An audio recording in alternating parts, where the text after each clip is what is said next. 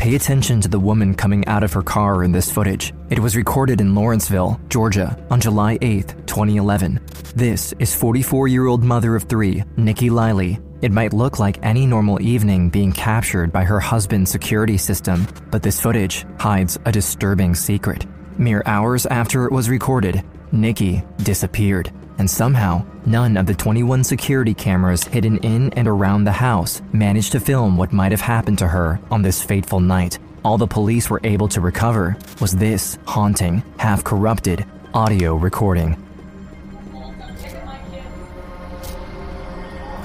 Get the I, I, you not touch me. Oh, get off me. Get up. You stop. Let me go. Now!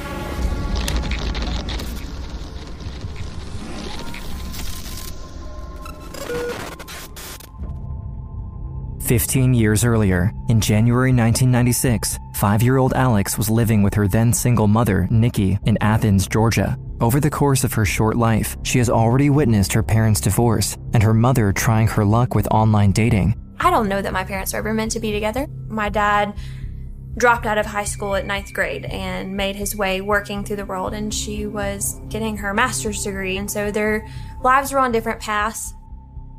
Everything had been dark and hard with the divorce and being a single mom, so that just kind of was a light place for her to fall.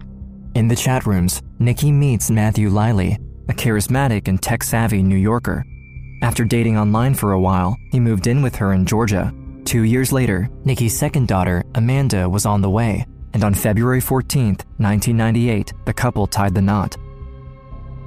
It was kind of like one of those love stories that we would tell our friends, like, oh, they got engaged and married on Valentine's Day. My parents always seemed really happy.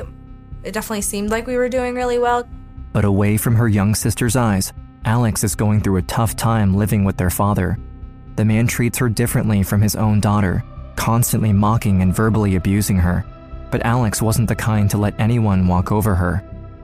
Like my mother, I have a temper, and it becomes this blurting anger. Screw you, you're blah blah bleep bleep bleep bleep. I can honestly say I, there's never a point in my life where I truly cared or liked him.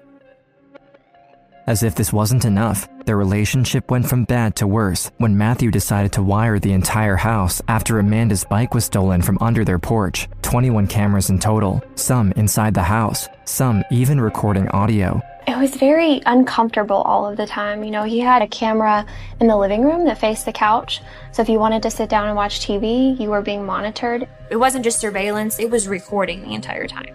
It didn't seem odd for me to have cameras around the house. It was always kind of cool because my dad would be checking the camera footage from the night before and be like, Oh, Amanda, get in here. There were deer in the front yard last night.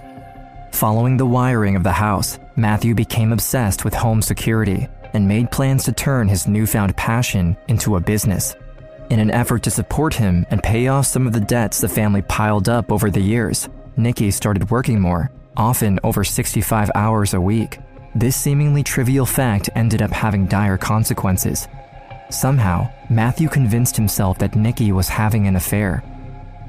I just remember there was a point where they started arguing almost every night, and I'd be waking up a lot more. My mom would be yelling, she'd throw stuff, she'd scream and swear.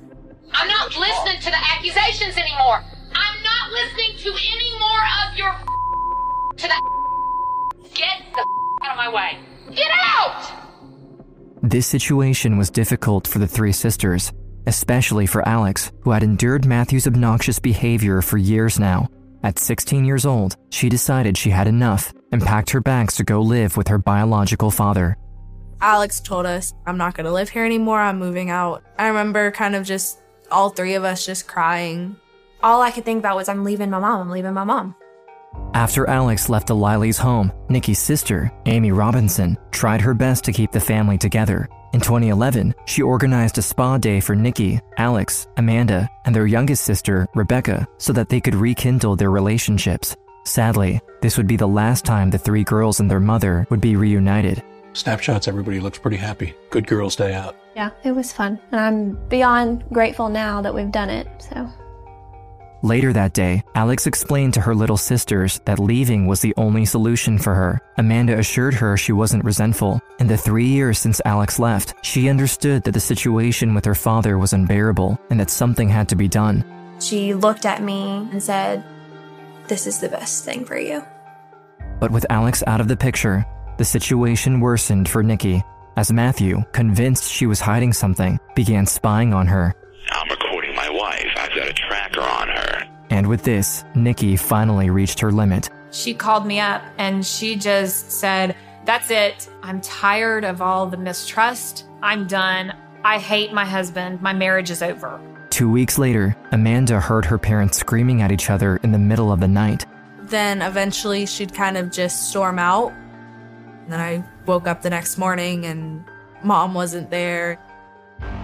Matthew reassured Amanda and Rebecca, saying that their mother probably only left for a little while. However, two days passed with no signs of her.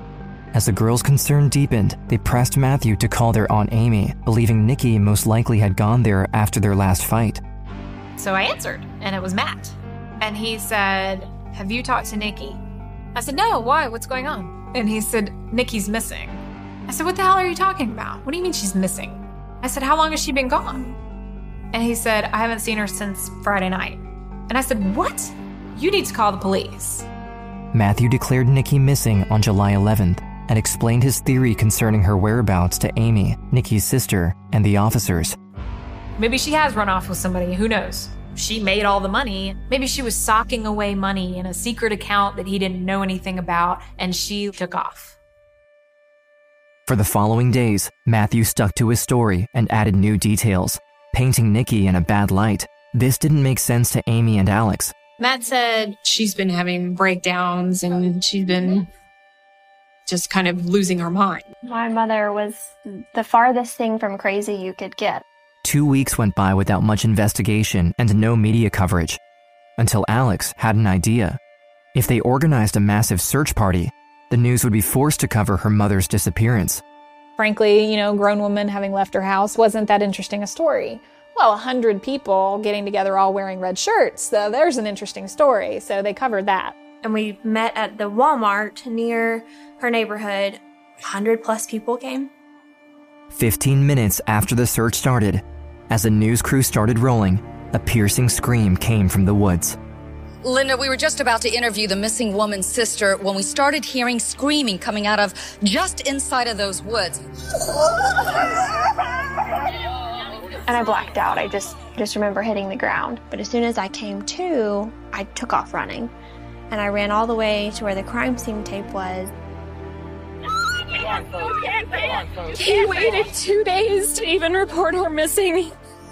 And he told me that they'd had a huge fight and that, you know, she wasn't well and that she'd had been having breakdowns and stuff. And but I saw her two weeks ago and she was fine. And I'm just praying it's not, not, not her, but if it is, then I know she's with God. She's with her Jesus.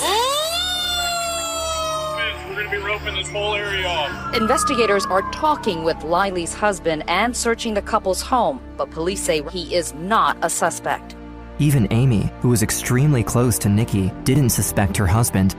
On the contrary, his calm demeanor and focus on sheltering his young daughter seemed honorable at the time. Matt's attitude about it was keep everything calm and keep the girls from, you know, being panicked about their mom being gone.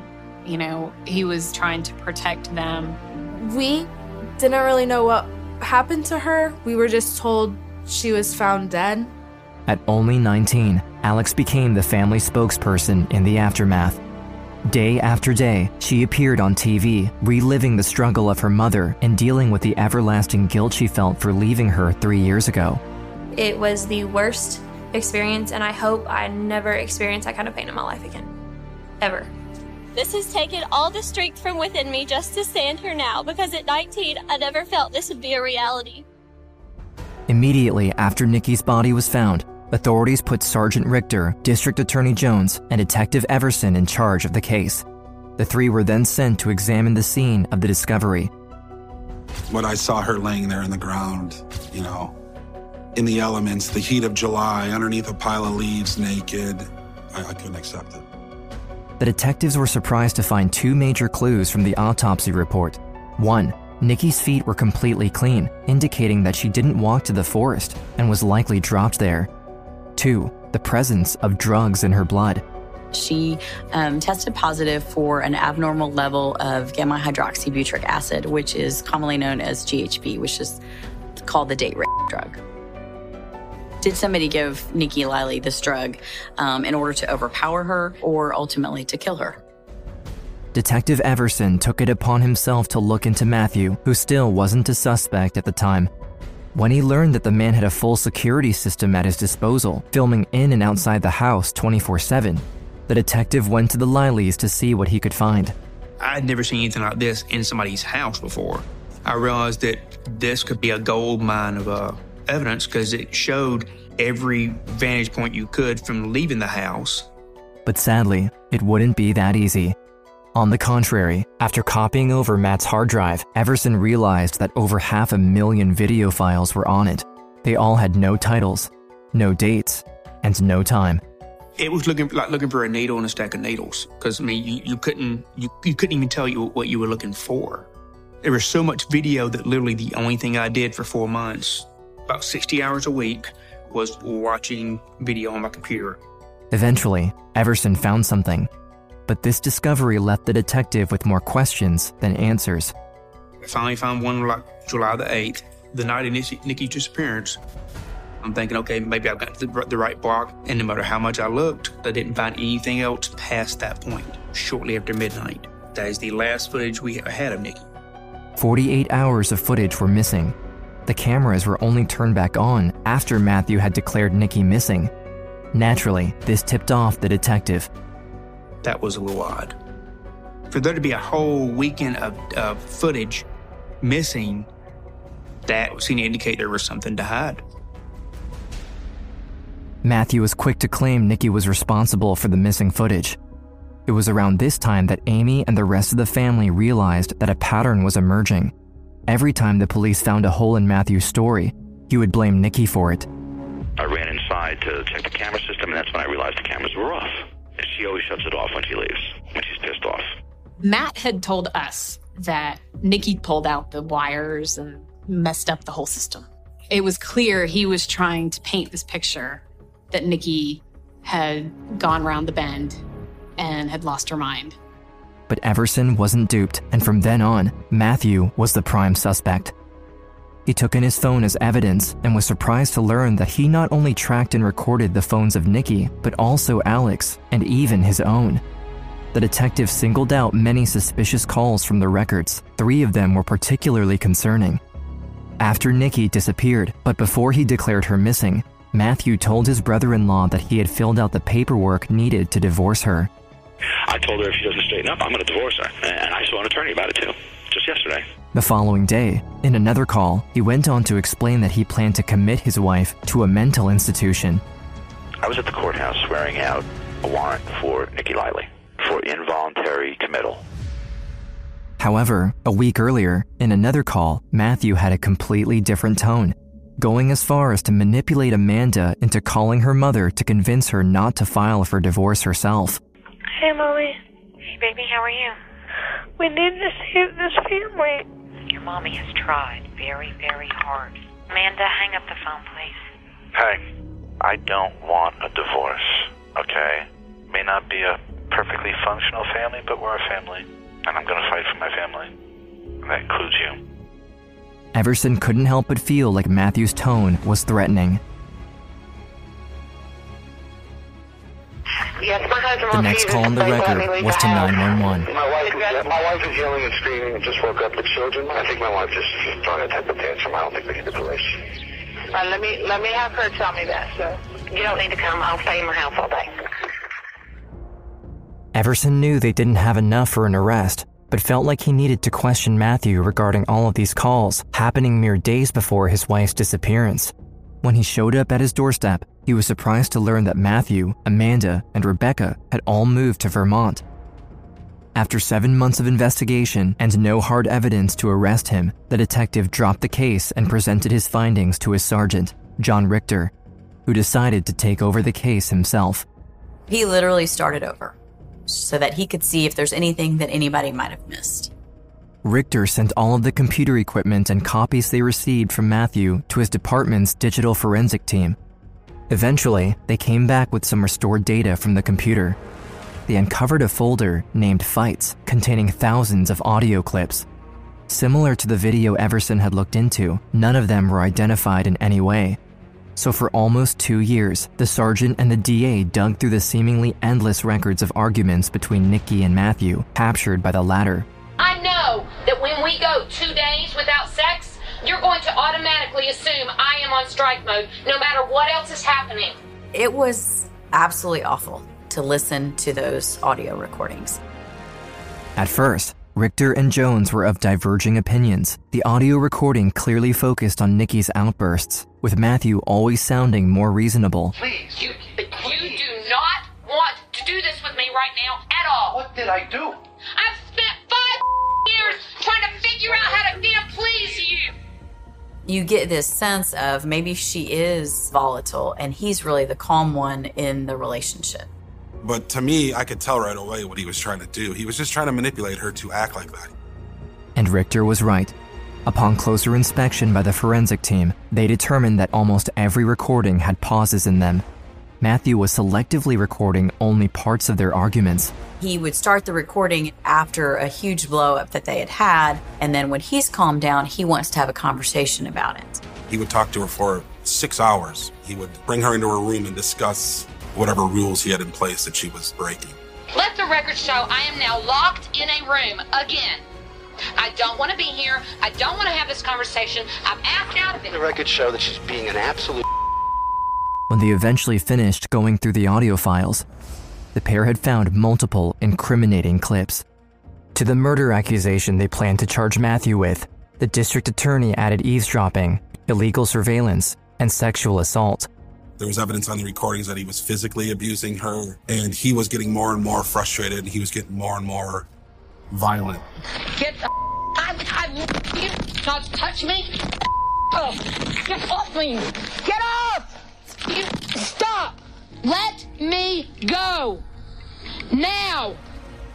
As the evidence kept piling up, the police still had nothing concerning the murder. That's when Richter had an idea. He asked the digital forensic team to virtually rebuild Matthew's surveillance system and locate where he would log his daily activities. Once they found it, they were able to determine what he had been doing with his computer in the days surrounding Nikki's disappearance. Written there, clear as day, were two heavily incriminating operations. On the day Matthew reported her missing and the day she was found, Matthew deleted dozens of video and audio recordings from his computer. In order to do the deletion of the files, you had to be an individual that knew a password to the system. We knew that Matt Leili deleted the footage off the surveillance camera. We had enough evidence to charge Matt Leili with the murder of his wife. At this point, four years had passed since Nikki's body was discovered, and Amanda, Rebecca, and Matthew had been away from Georgia for a while.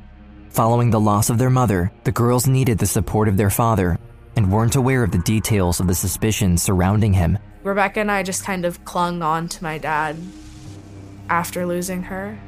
But as they grew older, they eventually realized why their family was split apart. We just knew that my mom's side of the family thought my dad had killed her. On her end, Alex kept trying to process the immeasurable guilt she felt for leaving her mom with Matthew. But as she too grew older, she slowly came to terms with the fact that at the time, there wasn't much she could have done. I don't think she knew how to get out, and at the time I was so young I didn't know how to help her get out. Now in her 20s, Alex wanted to do everything she could to bring justice for her mother. She had no idea this opportunity was just around the corner. There was something I wasn't doing to help fight for justice. There was something I was missing. She just wanted to scream at the rooftop, you know, he did it, do something. In an ironic twist, Matthew came back to Georgia to claim Nikki's life insurance money. As he was walking out of the building, he came face to face with Sergeant Richter, waiting for him with an arrest warrant. The look on his face when we placed the cuffs on him and tell him he's under arrest is just a great feeling. I grabbed my phone and looked it up, and I'm like, holy my dad was just arrested. This is a prepaid collect call from Matt. an inmate at Gwinnett County Sheriff's Department. Okay, listen to me very carefully. Make sure you tell people We have set up a YouTube channel to tell you the truth about what happened in our home. My dad is now in jail because of these false allegations. It's time we tell the truth. Yes, sir. Unaware of the evidence accumulated against her father, Amanda created a YouTube channel called Nikki Leili's Kids Speak Out. Finally, time for us to tell the truth and for us to call them out on their lies. In her videos, she followed her father's instructions to the letter. Say something insulting. This pathological lying family that doesn't want their dirty laundry aired. The family is making sure that we can't say anything to keep their dirty laundry from being aired. Matthew also insisted that anytime a journalist approached her, Amanda should tell them about the YouTube videos, and soon enough, every news channel in Georgia was reporting on them. As the public opinion shifted between Amanda and Alex's side, the latter couldn't believe her own sister betrayed her. It breaks my heart to, to be completely honest. You know, they said some hateful things about our family. Um, they painted our mom like someone she really wasn't. As angry as I had been with them because you know they had posted those YouTube videos, I knew where it was all coming from. I knew that they had been manipulated. The way my dad put it to us was they're trying to take us away from him, but we still 100% believe that he was innocent. As the date of the trial approached, Matthew began exposing Amanda to things no 14 year old girl should ever have to deal with in preparation for his session. He would make me listen to all the recordings of him and my mom arguing, and I would have to take notes on them.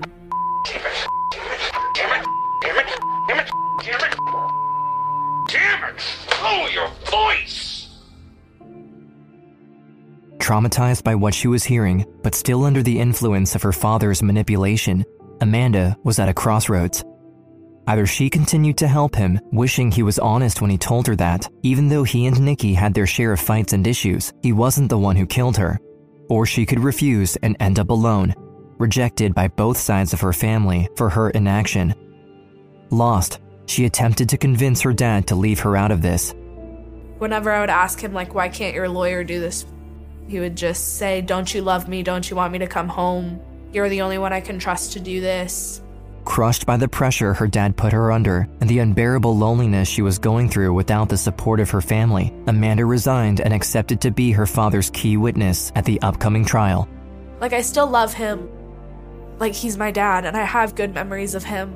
It's just really hard to think of, like, my dad as doing something like that. The idea of losing the only parent she had left was overwhelming. With the fate of her entire family weighing on her shoulders, the teenager reluctantly began preparing for her testimony. It was kind of just constantly feeling guilty. So I was just kind of felt like I was alone.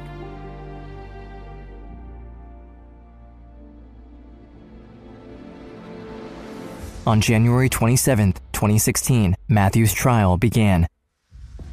District Attorney Jones opened her address by playing a short clip of Nikki talking to her husband after one of their fights. Welcome to my world. You killed me a long time ago. Alex was eager to finally tell the jury and the judge what she had on her mind for all these years. I wanted him to know what was going on in the house. I wanted him to know that I suspected him from the beginning, that my mom would have never left her girls.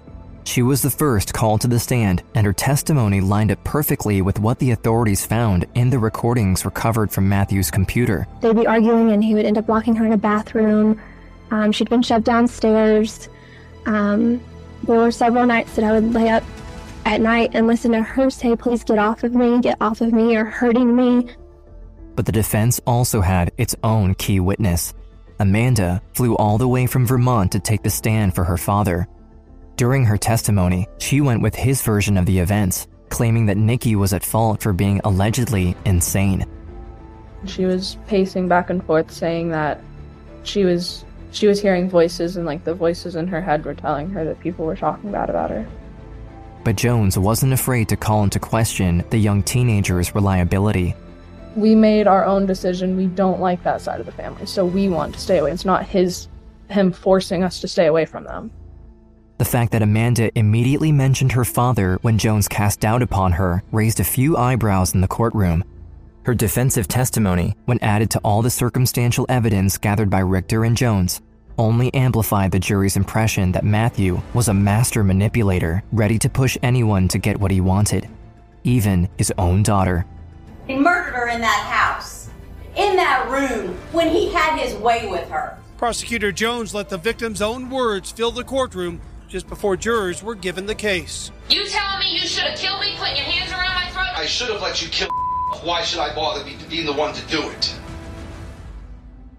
After over three hours of deliberation, the jury declared Matthew guilty of malice murder, felony murder, illegal surveillance, and eavesdropping. Nikki Leili's family looked shocked and cried as that uh, verdict came down in a short three and a half hours from when the jury began deliberations.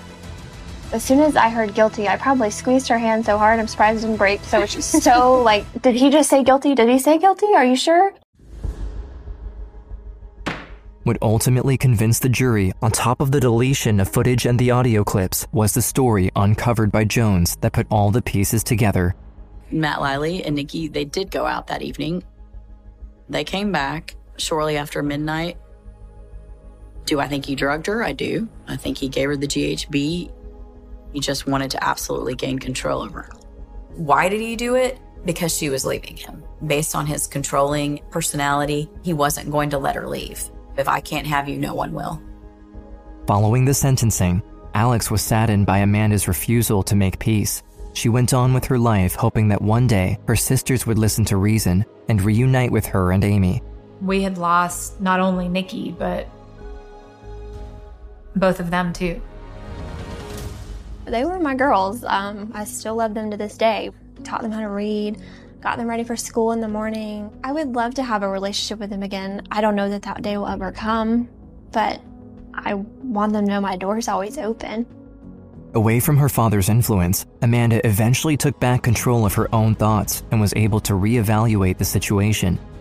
She had listened to the clips herself. She saw the pictures of her mother's injuries. She heard the DA explain that Nikki was drugged, and on top of it all, she saw that her father deleted the footage of that night. There was no way around it. Even though she loved him, Amanda had to face the truth once and for all. And then once I started feeling like he wasn't innocent, I was kind of almost disowned in a way. Then I just started crying.